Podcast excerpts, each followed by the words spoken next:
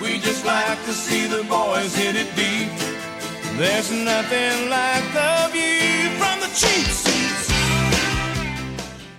Welcome to the first of at least three and hopefully hundreds of Make Glove, Not War podcasts on the Pull Tab Sports Podcast Network.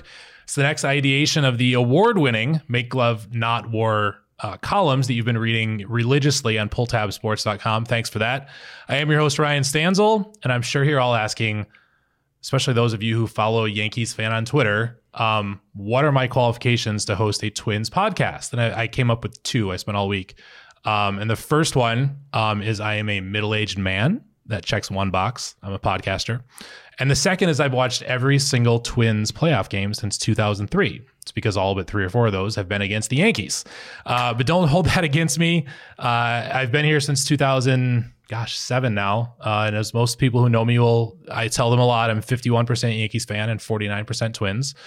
Um, you know, when they play, one side's going to win out, but I want to see the Twins do well. Um, I, I love this team. I love this, you know, this city. Um, so thanks for joining in today. So before we get to the podcast uh, and today's spe- very special guest, I do want to talk a little bit about the name. Uh, it is Make Glove, Not War. Don't come after me, all you analytics people. I want you to listen to this blog or listen to this podcast. Um, I'm not anti-analytics. I just think that some teams, maybe one in this town, maybe one in the town that I grew up in, uh, are maybe a little bit too. What's the word I'm looking for? hell bent on making sure analytics are the way to go. Uh, it's certainly part of the equation, but I think sometimes they rely maybe a little bit too much, not as much on you know feel maybe of what's happening on the on the uh, on the field. And and Murph, my guest here, and I will get into that very soon. Um, so I'd like to bring in my longtime friend, colleague Brian Murphy. Uh, I do have a story about Murph, and that is that uh, I'd known you for a couple years, and you were you know a columnist at the Pioneer Press at that time, and Murph showed up in what Kevin Gorg likes to call the mess hall at the Xcel Energy Center. I used to work for the Wild. Murph covered the team, and there were a couple other Pioneer Press reporters and columnists there, and we kind of looked at Murph like, "Oh, Murph, you covering the game tonight?" He's like, "Nah, Meg's out of town. I need dinner." Um, so as part, and that is that is extremely true. And as part of that, we'll get to our sponsors here in a minute, but we do have some snacks. Murph is the uh, the prototypical sports writer, uh, as am I for that matter. So Murph's a guy like me. He worked in sports forever, left for a nice corporate gig, and um, I don't know about you, Murph, but I probably watch more sports now and write more about sports now maybe than when I was there, and probably enjoy it a little bit more. Also, published author, you want to hand me your book because we're going to give away one of these. You're going to want to listen to the very end of this thing because we're going to give away Murph's 100 things Minnesota sports fans should know and do before they die. Hopefully, one of them is see a Stanley Cup. Um, well, it's all parade. Gophers related, which is ironic because I never covered Ah, the Gophers, but you I got the deal to do this book. Perfect. um, so Murph, thanks, thanks, uh, thanks for being on here today with us. I, I love that story. I, it must have been when I was in newborn hell. Me, my wife left town and I just had no food and I figured I'd come in for a free meal. Uh, I didn't do that all of the time. no, it's so- just the one time. It was. Okay. It is. I, I know where you live and I know where the X is, and it is on the way home. So it's, um, it's all good. So uh, Murph, we'll get into the Twins in a second. You're you're from Detroit, born and bred. You and I. What year did you get here? 2000. 2000. Right So when you- the Wild started. Yep. So you've been here seven more years than me. Um, but a long suffering Detroit fan. You take the Red Wings out of the equation and you grew up probably a little bit on, on Alan Trammell and Lou Whitaker, but you have a lot in common with, with the uh, beleaguered sports fans in this town. Well, if, if we frame it in two different ways, I'd say the last 15 years have been really bad. Well, not even 15, 10 in Detroit, but I haven't really been a fan. But when I grew up from like, let's say 1980 to 2000 when I moved here, when that was my prime fandom, you know, I was a kid and then an adult when I moved here. We had it pretty good. We, uh, we had the 84 Tigers uh, that won the World Series, the 87 Tigers that should have beaten the Twins. Uh, we had the Red Wings ascending. Yeah, I see that 87 91. Um, the Pistons won two championships when I was in high school. Michigan, Michigan State's always been good. Now, of course, there's the Lions. We we can all Right. you know lament their 65 year rebuilding project. uh, but I was they've had. I love to say this. They've the Lions have had one playoff win since 1957. Now think about that. That's 65 years. One incredible. playoff win. I was there. Who was that against? I was against Dallas in Yeah, 1991. Uh, Barry Sanders was running wild. They they smoked him like 37 to 10 at the old Silverdome. It was great. It was a riot. Then they went to the NFC Championship game and lost in Washington. That was the year the Super Bowl was here. Uh, so we knew they weren't going to beat Washington. They were dominant that year. But what they did do is make Uh, it was such a painful loss for the Cowboys that they ended up becoming a dynasty. Like they didn't lose a playoff game for five years after that miserable Detroit loss, whereas 30 plus years later, the Lions have not won a playoff game. So long suffering for the Lions, but in my lifetime, we've got multiple trophies. So I, I've got no complaints. Now it's pretty dry in Detroit right now. And my son likes to to really needle myself and my dad and my brother about that because he doesn't know anything before 2015. Yeah. And I'm like, dude, we've got four Stanley Cups in 25 years, a couple of finals appearances, three NBA championships, one World Series, and two more appearances. I, feel pretty fine. Yeah. You know, I'm, I'm doing Sports- fine with that. sports fans in this town would definitely definitely take that you know we talked a little bit before we started just about the there is some optimism some optimism in this town you know the twins at least what the trade deadline makes you think that they're quote unquote going for it while obviously the, the wolves are on the upswing big time um, the vikings will see what we get this year from cousins and more but um, there is certainly a optimism that i haven't felt across the entire city the entire cities since i've been here in 07 um, i think for all the teams There is, and I'll give, I'll grant that. Um, but not to be a Debbie Downer here, but I, I wonder if it's a little bit misguided in the sense that let's uh, we'll start with the Wild. Um, fantastic regular season. You've got a bona fide superstar finally that that could light up this town for years. Uh, in in Kirill Kaprizov, um, fairly well balanced this past year but then they go and and and stub their foot in six games against St. Louis, where uh, you know seventy percent of the team really didn't show up for that series. So you, and Kaprizov did, which is good. Your superstar came to play and led you. But now they're in salary cap hell because of the Parise Suter deals, and you're kind of wondering if you know. I mean, look, they weren't going to be Colorado the next round anyway, but it's almost it was almost imperative that they they get out of that first round. St. Louis, tough opponent, but a beatable team they should have advanced and they didn't. And the way they fell apart the last few games just kind of leaves you with that. Okay, now what? I mean, yeah, okay, they've established some things, but it, did they peak? And is that you know that'll be that'll bear watching. The Wolves, uh, great optimism, no doubt. I don't know. I mean, you know, they should have won that series too. And it's like, are you settling for a six game collapse against Memphis because you haven't had anything in 20 years? Okay, I can I can see that, but you're also to me settling. That being said, they've locked everybody up, including Karl-Anthony Towns. They are an ascending team, so I could see that being a good storyline going forward. You know, the Twins, the front office, I give them credit. They did what they needed to do. They filled every need. They were aggressive. They told the clubhouse, "We believe in you, and we're going to make you better." and they really haven't done much since, you know, on the field. And now they're tied with Cleveland as we speak tonight. And it, you know, it's it's, it's a, probably a coin flip if if they even win the Central. And again, Debbie Downer here. Do you feel confident in a best of five series against Houston, New York, or Toronto? I don't necessarily. But hey, at this point, after 18 straight playoff losses, I'd settle for one win. Yeah. Um, and we'll get, we definitely, I want to ask Murph some more about uh, sports in general towards the end of this. He's, uh, so you, you were never, you weren't the beat writer for the Twins. You, you were for the Vikings, right? And then you were a columnist later in your, in your tenure. Yeah, so I did. So when I got here, I covered the uh, Wild from day one until about 2006, seven, probably right about when you. I bailed out in the middle of that 06, 7 Yeah. season. Manny Fernandez. Yeah. Yes, Manny and uh, Manny. I forgot about Manny. I wonder what he's doing now. He'd be a fun guy to load up with some true serum for a day. um, and then I pivoted over to some general assignment work for those uninitiated. I did a little of everything.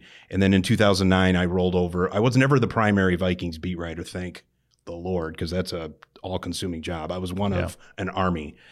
Uh, covered them from 09 to 2017. But in the middle, I was always doing, you know, maybe 20 Twins games a year, take a couple of road trips to alleviate the burden. I like, I love being at the ballpark. I wouldn't want to cover it every day Right. and have my summer consumed by that. But I love being at the ballpark here and there and the, the pace of baseball and covering it. And Twins have always been a first class organization to deal with. So they were always um, excellent to deal with, both at the Dome and certainly Target Field. I mean, I would just find excuses to cover those Yeah. Wednesday afternoon games because it was like, how where would you rather be on a sunny Thursday afternoon in May than covering a ball game? It was great. Or a January day in Detroit, because if, if there was, one, if there was one thing I knew about a wild road trip was Murph was going to be in Detroit, uh, seeing his Several family- days in advance. se- several days in advance, seeing us uh, with a smiley face as we walked into. Uh, oh, gosh, I mean, I miss Joe Louis Arena a You little do, bit. Well, yeah. I you know the charm, the the the, smells? non, the non-functioning elevator, and me having to walk up six flights of stairs to get to the press box and then walk right back down. But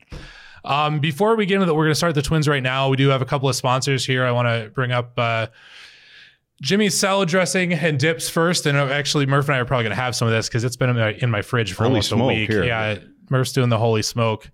Um, we also have the slaw here, which is what I really want to talk about because you know you're in Minnesota. It's between Memorial Day, Labor Day, and Labor Day is getting here way too soon, uh, and it's slaw season.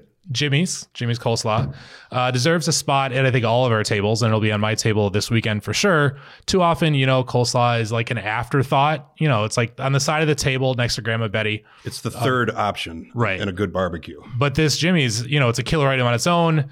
Uh, I know we've got some like salad at, at home. We're just going to mix it together and have a uh, have a feast this weekend. So don't sleep on the slaw. Uh, you can pick it up. Cub Foods, Coborn's, the North and West, and Super One up north. So that's going to be a lot of fun. I'm going to try. I'm going to ask Murph a question, and I'm going to have some of this, uh, some of the holy smokes as well. I'll keep the answer long if you want to go back in well, it's and double dip. we've already told each other we need to be careful about how much we're dinosaurs on this. And you know it's it's the platform I've I've been on but analytics um, obviously it's important. There are many things um, that are that form organizations and how they think. I think the one thing I the one I want to talk about this whole third time through the order and there are stats to back it up. Like I'm not going to the Star Tribune did a great story this week about the I mean, the batting average the first time through the order 150 and the third time over 300. Um, but I think, and I think sometimes with some teams, and I'm not saying this is the Twins all the time, but that's that is what guides them through the order. Guys got 75 pitches in five innings and is cruising, but we're not going to let him go. Um, and who do you want? Do you want you know Archer in the sixth having pitched a little bit, or you want Emilio Pagan? I mean, honestly, you have to look look at all angles. And are you are you facing you know Murderers Row, or are you facing the Cincinnati Reds or or Diamondbacks? Um, so I think that you know again, it's got its place. Um, a lot of guys are making a lot of money doing it, but teams got to make sure that they don't rely on too much of one or the other. Do you agree? Yes, and I think their managers can get handcuffed by analytics because the people in their front office are dictating uh, a lot of these moves, and they have the data to back it up. So you're not going to, you know, to to trust your gut uh, for a younger manager is probably more difficult to do because you're going to have to answer to that. Why didn't you do what the data said? Um, I, I don't. Analytics isn't killing baseball or killing sports, but it is. Um, it's it's creating it's it's incentivizing players and, and particularly in baseball to basically hit 190 220 whatever you're going to hit but if you hit 35 home runs we're fine with that. And if you get on base and drive up the pitcher's pitch count we're fine with that. Okay well now that has been incentivized so now the contracts are based on all of those statistics. The front offices are negotiating based on those statistics. Their competitors are building teams based on those statistics. So what you've got it you've got the grand uh, scheme of analytics that are creating uh, defensive alignments, pitching matchups. They are informing people who are acquiring players, putting them on the field, and performing in a certain way. And what that, but the unintended consequences of that are you lost small ball, you le- you lose the gut instinct. Uh, you don't want to take a chance with your pitcher going over 100 pitches. Um, you're burning through bullpens. Um, the shift is now. I- don't have as many problems with the shift because I think you can beat the shift if mm-hmm. you're a good hitter, but they they're not getting paid to do that. If I'm getting paid to pull, I'm not going to shoot a ball to left field because what's the point? Nobody's going to bunt me over. I'm not going to steal. They want me to get driven in for a three run homer. This is all broad generalizations, but what it had the unintended consequences of that is you have a really bad product. I think on a, you know there are certain games that are great, but and I love baseball, but it is unwatchable at times. I mean, there's so little happening, and I, I read a stat in USA Today. I've repeated it many times a few years ago, where the the average time between balls and play is like almost four minutes. Mm-hmm. You know, so it's ball one, walk around the plate, ball two, take a strike, foul one off, walk around the plate, pitcher walks around the mound. I mean, you got all of it. It's a th- three two count, and then finally there's a ground ball, or m- more often than not, there'll be a ball, uh, a base on balls, or a strikeout.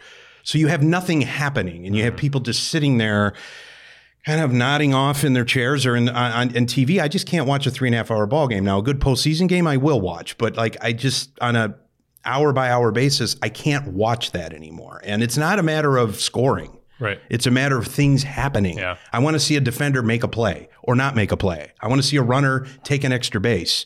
I want to see action. I don't want to see full counts and four foul balls. You know, but that's what these guys are paid to do. Tuesday, yeah, last night we're taping this Wednesday. Tuesday night, you know, they were in LA, and I was I was going to watch most of the game, if maybe not, if not all the games, switching back and forth between the U.S. World Junior game, and they got down five one, and the next three swings, the next inning, they were trying to hit a grand slam with nobody on base, and I was like, that's because you mentioned there's no no more small balls, so it's let's get up there and see how far we can hit it, and um, you know, that's pitchers are good now, and pitchers are being being given advantages. Um, like you know, this with the the third line through the third uh, way through the order and everything else. Do, do pitchers need any more advantages? Look at the batting averages across major leagues right now. If teams got three, four, five regulars hitting 220 or, or below, what kind of more advantages do we need to give pitchers right now? Because it's there's just not enough. You know, there's there's some bad bad bullpens, especially, and the Twins had a pretty bad bullpen until two weeks ago. But um, man, pitchers have a pretty big advantage right now to be giving them anything else. Well, because hitters are giving them outs. I mean, it, well, I mean, their their stuff is magic right now. Everybody's throwing 95 plus with big movement. Uh, everybody out of the pens up almost to 100. Um, so it it's more, definitely more challenging to hit. But I think hitters are giving pitchers outs because they're really not they're not shortening up their swing. They're not using all fields. They're they're they're being paid and told and trained for exit velocity, velocity and uh, getting on base and and driving in runs with long balls. So that's where the game is. And that's what I love. You know, Alex Kirilloff's out for the rest of the year, but they're going to shift him every at bat, and he is perfectly happy getting an opposite field single every single at bat. Like he just doesn't change what he does, and he go. He, the stats tell the defense, but he's st- on the on the reg. He's just trying to go the opposite field and, and get a single and have somebody knock him. And why why are singles bad? I don't understand. Why is a base hit bad? Um, moving from analytics to another polarizing topic with the Twins, let's talk a little bit about the uh, the so-called best player on the planet is Rock, and I and I bought into it. April, I was Team Byron. I was like, this is you know MVP. Um, he's batting around 220 now. Is is in the lineup about half the time, maybe a little more if you've got a DH. And you know, I'm of the opinion that I think they should probably they maybe should have shut him down two months ago. It's just there's too much uncertainty. When's he going to be in the lineup? When is he not? Um, by playing this game with him of of dragging him along a little bit. I mean, they should have got another center fielder at the deadline. Celestino went down last night briefly, um, trying to dive for it. And I was like, if Celestino or Nick Gordon get hurt, like they're done. They have nobody else that can play center field. Um, and even when he plays center field, he can't do it the way he he can. If you, if you can be in the lineup, you should be in the lineup eighty percent of the time. And um, it's you know the uncertainty I think is as bad as anything else right now for that for the team. Well, and also you're you're an entertainment product too. And if I'm coming to the ballpark and I find out at 10:30 that Byron Buxton and Carlos Correa are not in the lineup because they're getting a day off, why am I here? Hmm. You know, like what am I investing in? You know, it's not it's not enough for the food and the carnival atmosphere. If I'm a ball fan, I want to see the best players. And look, Byron Buxton's getting paid a ton of money to play.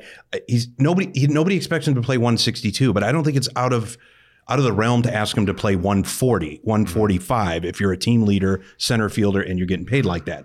Now, the counter argument to that is well, he's injury prone, he's been banged up. It's about managing that so they can get him through the end of the season. I'd rather see him take time off sprinkled throughout the regular season so he's okay in the playoffs. Or, as you said, do we shut him down for two months again, fall behind in the race, bring him back, and now they're six games behind? Yeah. I don't think there are great answers to that, but I think what you end up doing is going down rabbit holes of theories of what it's all about kid gloves and and look, he's injury prone, he's run into walls, he's had bad luck, he's gotten hit by pitches.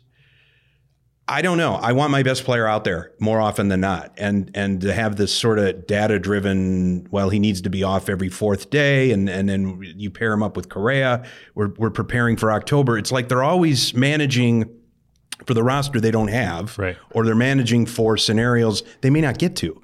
I mean, Byron Buxton may be fully rested on October 5th, and they may be four games out and done. Yeah. So, uh, I, I don't I don't like it as a fan, as a as somebody that, like I said, I think on homestands you need your best players out there and your best product out there. If you're if you're telling people come invest in us, I do think I mentioned this to somebody last week about about Rocco and just the way this team is managed. There's not a lot of urgency. They waited. never has been. Never has been. Probably never will be. They could have made one of those trades for a pitcher a month ago and give themselves a little bit of breathing room. Um, you know, they, the saying is you manage every game like the seventh game in the World Series. He manages games in August like it's an April game. Um, and you know, here they're even. Like they they could easily with a little not putting Pagan in situations where he could fail. Um, you know, they could easily be three or four games up right now, and they're not. Um, and you know, some of that's on. You know, I there's a former general manager I work for that like to remind me players play, coaches coach, and manage, managers manage. Not here, I don't believe. I think uh, the front Yeah. office is involved much Yes, more so. for su- absolutely.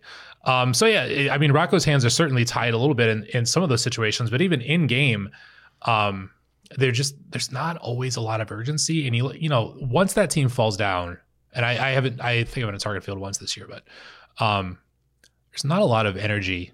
Anyways, it seems you know crowds have still been a little bit lighter. COVID, weather, it's been a hot summer. People are up north, whatever. But like, they got down five one in, in LA, but it was just it was it was done. There was no even opt. You just tell like it was all right. Let's let's shut it down and wait for tomorrow. And part of that goes back to the manager. Yeah, and I thought maybe you know with his display Sunday after the the uh, absolute job uh, that the replay officials did on that call on Sanchez at the plate was horrific. He had every right and every motivation to go out there in Billy Martin style, kicking dirt, throwing his, you know, which is very unlike Rocco Baldelli. And it was like, okay, I I get that. Uh, you got screwed. Act like you got screwed. Stick up for your team. And then, you know, he doubled down in his post game comments with the, the profanity laced tirade, which is again is very out of character, but I thought was justified. They had a day off. They go out west. Maybe they can hit the reset button and then they get rolled. Now, granted, the Dodgers are the Dodgers. I mean, they're the best team in baseball right now for obvious reasons. You're not going to walk into Dodger Stadium and put fear into them, but uh, you would think there would have been a more emotional response to what happened Sunday, and it seemed to has seemed to have died with Rocco's hat throwing, and it didn't really carry over. You ever been to Dodger Stadium? Love it. It's just we were there on a road Couple trip. times, yeah. We were on a ro- they were on a road trip one year. It was a it was playoff. They were playing the the Cardinals, and we were in the town to play the Kings. And a few of us, Gorg was in that group. There were maybe four or five of us that decided we're just going to buy a ticket in the parking lot, you know. And none of us had ever been. And you know, when they say Chavez Ravine, I mean, you go up. It's up a mountain to get there. Yep. And we took a cab there, and we're just stuck in traffic. You realize why, the, why everybody gets there in the fourth inning because they're they're not stuck in traffic outside. They're stuck in traffic trying to get up the hill.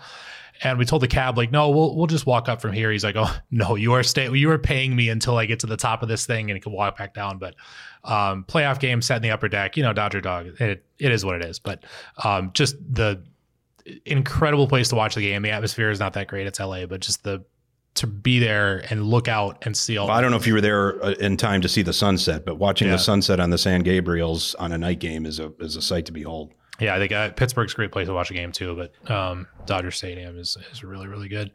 Um, let's talk about Carlos Correa because I think that's you know beginning of the year I made a couple jokes about you know one year, and now it's starting to seem like it's potentially a a thing that you know he's got a thirty million dollar contract and he can opt out after this year if he wants. And if you're Carlos Correa, how deep of a run does this team need to to make?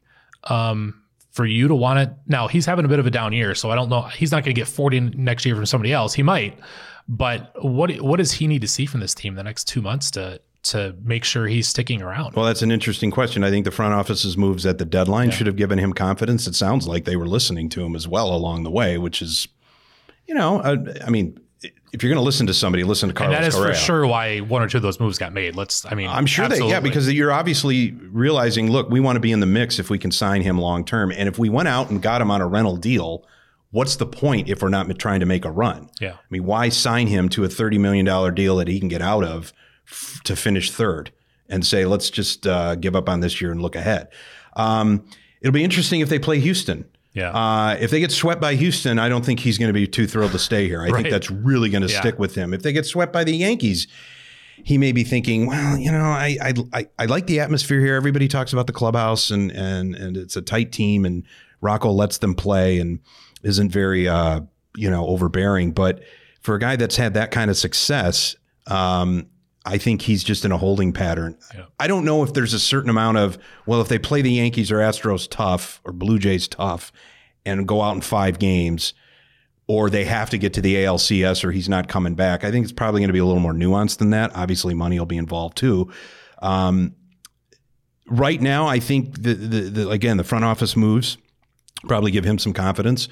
Uh, but yeah, a four game, three game, four game playoff loss to Houston or New York, I, he may find uh, he's going to find plenty of interest, but he might he may realize I want to win. I know what it's like to be in the big games in the World Series, and I don't think that's going to happen here right away. It's hilarious to me that they boo him in LA still. I mean, Ryan Suter got booed in Nashville for a decade, but it's it's just you hear these smattering of boos, and it's just it's funny, to, especially you know you you think of Dodgers crowds and crowds in LA as you're there to be seen. It's celebrities, but some hardcore Dodger fans that are never going to forgive the, the Houston Astros for what they did. Well, I think the Dodgers too. In, in fairness, they're if you, we dismiss LA as a sports market for obvious reasons, there's plenty of other things to do there. but I think Dodgers and Lakers move the needle, so their people are invested, and there's probably you know they'll, hold grudges. But uh, you know the Dodgers have had some pretty good success over the last five or six years too, so I think they need to move on as well. Uh, we'll talk one more sponsor here. This is Joe Mama's Salsa. They're actually my neighbor in uh, in Woodbury, and they say it's like going on a magic carpet salsa ride. Here, Murph, you want to dip that in there, one of there, if you want as well. Uh, starts a little tart and sweet. We have the roasted garlic kind. Thankfully, Murph is at least three feet away from me after he tries this. Um, you get the sweet, you get the tart, then the peppers delight, arrive. Really get that kick towards the end. Uh, five flavors. We've got, as I said, the roasted garlic, which is not the hottest. They've got the baby. It's probably you know the Minnesota. Uh, the Mama's original, probably the Minnesota too. The pineapple mango. Um, interested in trying that though. I can't have pineapples right now. This has got some zip. Zip, the roasted garlic, and then if it has some zip, we might have to hook Murph, Murph up with some smoking hot mama, which is their uh, their flagship. Um, again, great guys, local hockey players, and uh, happy to have them on board here at uh, Make Love Not War. Uh, let's talk leadership a little bit on this team. I, I wrote a column this week on Pull Tab Sports, kind of ranking the leaders. Um, I what this team is missing is somebody like Nelson Cruz, and we all knew when he left, you don't replace a guy like that. Um, Justin Morneau. those ridiculous bathrobes. You know, I mean, Donald's had paid for them, but they were Nelson Cruz's idea. Um, you know, even it's obviously we're not we're not the clubhouse anymore. You know, I've been in, in clubhouses before where you know leaders don't have to leaders do plenty of things we don't see. Um, and that I think this team has some quiet leaders, but of course, I was writing this tonight. Rocco went ballistic. Um, but sometimes you need a guy to flip over a table after a loss in the locker room and let his own teammates have it. And they just, you know, Buxton might be the guy to do that, but he's not around as much. Um, and it's, you know, Correa, I think Correa is probably the closest thing they have to a really true leader. He's he's mentoring Miranda, and we'll get to him, we'll get to Miranda in a second. Um, Gary Sanchez has Yep. been around a while and as a catcher. And he's and he's won. You know, Yes. he's it, as much as the Yankees fans and media hated him, he's won. You know, um, but Correa, you know, one foot out the door maybe. And I, I look at a guy, you know, Tyler Mahle came in last week, first game. Couldn't believe- I got home and he was in the sixth inning. He was still pitching. He thrown like eighty something pitches, and I'm like. Is the guy a leader just because he gets out there, he throws the ball, and he like dares Rocco to come get him, right? Like that is a guy this team needs, even if he's he's maybe not good enough to be a true number one. I think ultimately Joe Ryan's going to be the number one over him. But uh, you know, to start a playoff series, maybe not after Ryan's performance last night, but um, to be able to show up and and do that in your first game is huge. And I, you know, I think ultimately, even now, but for the this is going to be Jose Miranda's team for a long time. You look at the confidence he plays with. Um, you know, he's, he's only 24. We've been hearing about this kid for he's played six years in the minors. You know, signed early, but a guy who's he's been around. He's obviously, you know, the, the, minor leagues, and I wrote a column about this earlier in the year too. You know, it's kind of become this four letter word. Like guys should spend time in the minors, especially if they need time to develop. The other thing you do, especially in double A and triple A, especially triple A, you you're alongside guys like Jake Cave who are natural leaders. Um, and I think you see that out of Miranda just getting up here and the confidence he has and um, talk about, you know, your take on leadership on this team. Well, it's it's tricky because I think in a lot of ways veteran players command presence. Nelson Cruz obviously was that guy, um, confident enough in his abilities, a big enough resume to carry a big stick in that locker room or in that clubhouse. Um, a guy like Miranda, I view as a leader just because uh, an emerging or potential leader because of his um, eccentricity, the way he connects with fans, the way he looks like he's having fun, the way he makes it look effortless. He could be on a track to be a, a solid leader. I was hoping Buxton and maybe Max Kepler could emerge at some point as being go to guys in the clubhouse for those types of moments where you know things are going bad. You look to a veteran. You know, Kepler's been around a while now. He still seems like a guy, yeah, very much in the background. Um, you know, Sano could have been that guy. Um, I always remember, you know, Joe Mauer, especially when Morneau left or had to retire because of his concussions. I mean, Morneau was more of the the the the follow me, get on my back, boys guy than Joe Mauer ever was. But Mauer had the contract, mm-hmm. and that was sort of his albatross for a long time. And I always felt bad because I I was lucky enough. I wrote about Joe Mauer in high school. I wrote about him his first two years in the minors. So I've seen his. I saw his career evolve in front of me, and Joe was never that guy and and people wanted him to be the guy that would overturn the food table in the in the clubhouse after an awful loss or a bad call. If Joe Mauer did that, people would be like, "What's up with yeah. Mauer? like, what what is he doing? That's yeah. fake. It's staged. It's not him." I mean, you can only be who you are. You got to be yourself, and people are going to be drawn to leadership qualities, um, people that quietly take bullets for other teammates, whether in the media or on the field uh, that's those are the things you, as you mentioned stuff that we don't see as the public or the media even in general. We get in the locker room we see guys laughing and snapping towels and who's who's who's the big joke teller and all that. You can make some deductions about all right who commands the room but you really don't know. You don't know when things are going terribly between periods who's stepping up and saying the right things mm-hmm. who's being accountable who's holding others accountable. So it's it's a tricky thing to to to assign leadership to somebody who may not be natural at that but at the end of the day, somebody has to emerge. And whoever that is, is somebody with, again, the resume, the personality, and sort of the accountability to back that up. And you're right. I don't see a lot. I see a lot of moving parts and a lot of potential, but I don't see a go-to person. And I'm, again, I'm not covering the team, but I'm not there every day. I don't see a guy that's emerging as, all right, if we need somebody to get the big hit at the big moment and say the right thing at the right time, that's who it is. I don't know who that is in the Twins clubhouse. Yeah. Uh, we'll take kind of one more Twins question, and I want to get you get your take on a couple other sports things before uh, before we go. But like, what is what what is the goal of this team this year? I don't I don't think they even necessarily know. I don't think anyone in the front office would tell you anything, but they've they've got to win a playoff game. Like just to get the 0 and 18 thing off their back, they have to they have to win a playoff. They have to, and they almost have to win game one. Yeah, I mean, especially if it's a New York. The last playoff game they won was game one in Johan Santana uh, Yankee, Yankee Stadium. Shannon Stewart made a great mm-hmm. catch at the wall. Was yep. that the game? Yeah, I remember that. Okay, so that was 18 years ago. Um, yeah, I mean, it, it, I hate the old cliche one game at a time and we'll play them as they come, but they really have to win a game. I mean, they absolutely have to win one game in a series just to get people to stop talking about it. They have to win game one. Yeah.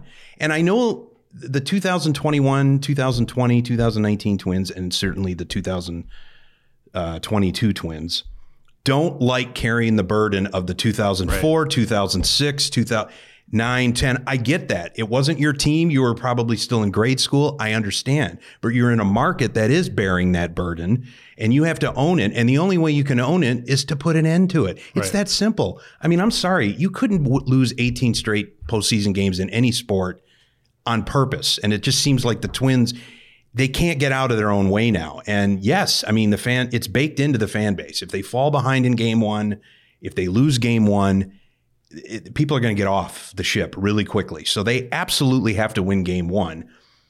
And then you know I, to me it, it, do, playing tough in the division series isn't that big of a deal to me yeah. anymore. This team has got a ton of division flags over the last 20 years. They haven't been in the ALCS in 20 years. So you got to move on. You got to advance. You got to win one game, win a series, advance, look like you're ascending as opposed to just treading water. Yeah. Uh, we'll get to a couple other sports questions here. Usually, when Murph and I talk sports, is at a local establishment, and we we take more time than you're going to have the attention for here. So we'll try not to, to beleaguer the point too much. But um, you've been out of the game, so to speak, about as about as long as I have. Um, Three years. The game, yeah. I mean, as a full time journalist, right? A little yeah. more than that for me. But again, we both still do we're both still at more sporting events than probably before. Our families would tell you. Um, how long did? How was the adjustment for you, especially you know wanting to watch sports as a as a fan at home in a stadium. I, know you're a big Saint St. Paul Saints guy guy I know now. I'm sure you bring the family out there, but what was that transition like for you? I thought it was pretty healthy, frankly. Yeah. I mean, if anything, I'm more of a fan today than I was the 20 years I was covering sports. Um, it's a natural thing. I mean, I moved out of my hometown, so I left all my loyalties at home. And then when you get into the business, I had no emotional connection to any of the teams here. I just covered them.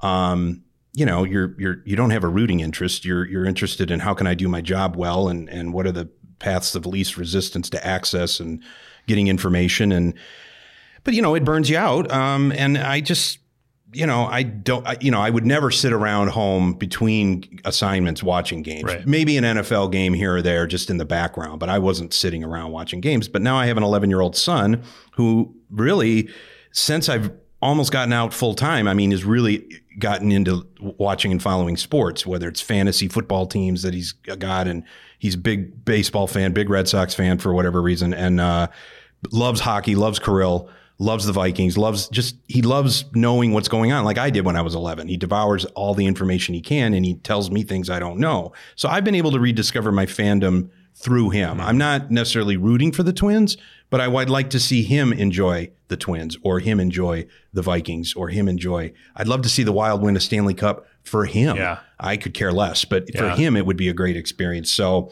Yeah, that's been great. That's been interesting. That that's been a natural I still don't watch too many three hour games, but I will watch more. I'll flip around more. I'll say, "Hey, bud, your Red Sox are on. You want to hang out and watch an inning or two with me?" When when five years ago I would have never done that. Yeah, you know, it's funny to talk about um, kids and the dad. And when I, uh, my parents were divorced when I was growing up, and it was, you know, he lived in Vermont. It was a couple hour drive, and I'm really good at math. And one of the reasons I'm really good at math is we would read the back of baseball cards, and I would.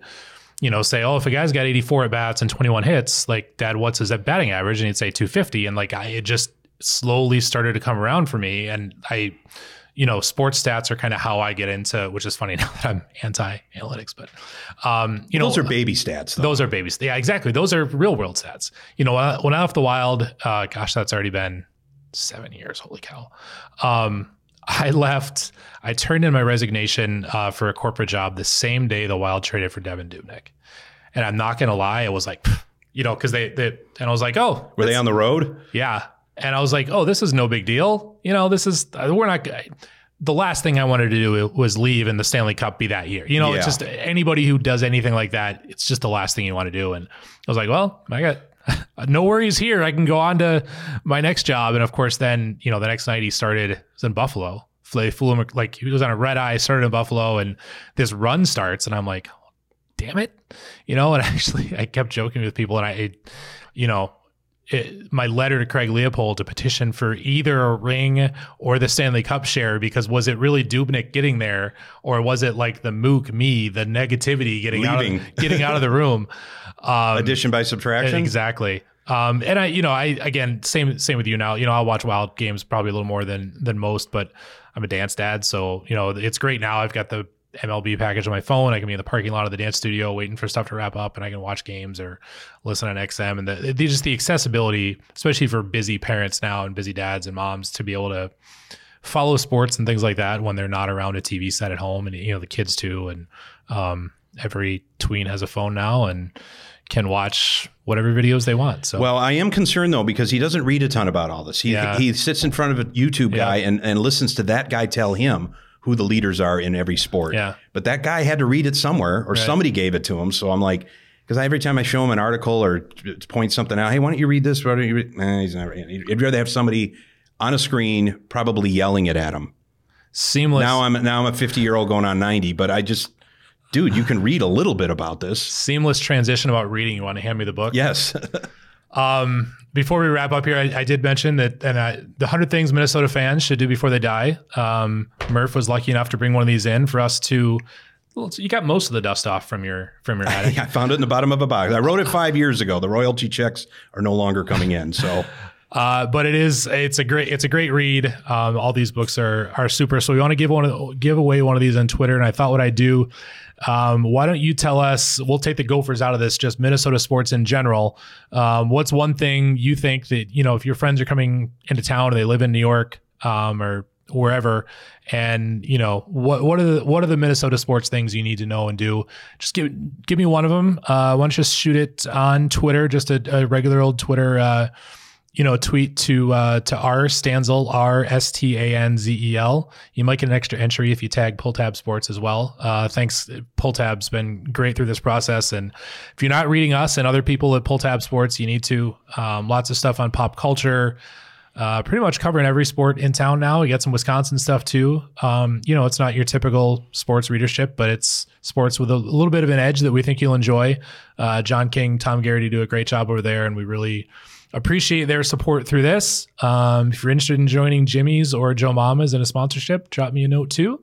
And uh, Murph, it's been a lot of fun. Um, definitely keep in touch and uh, good luck in that corporate world. Thanks, man. It's uh, nice to be home or at least done at work four o'clock. so, I, as I drag Murph through MLS All Star Game traffic to a studio.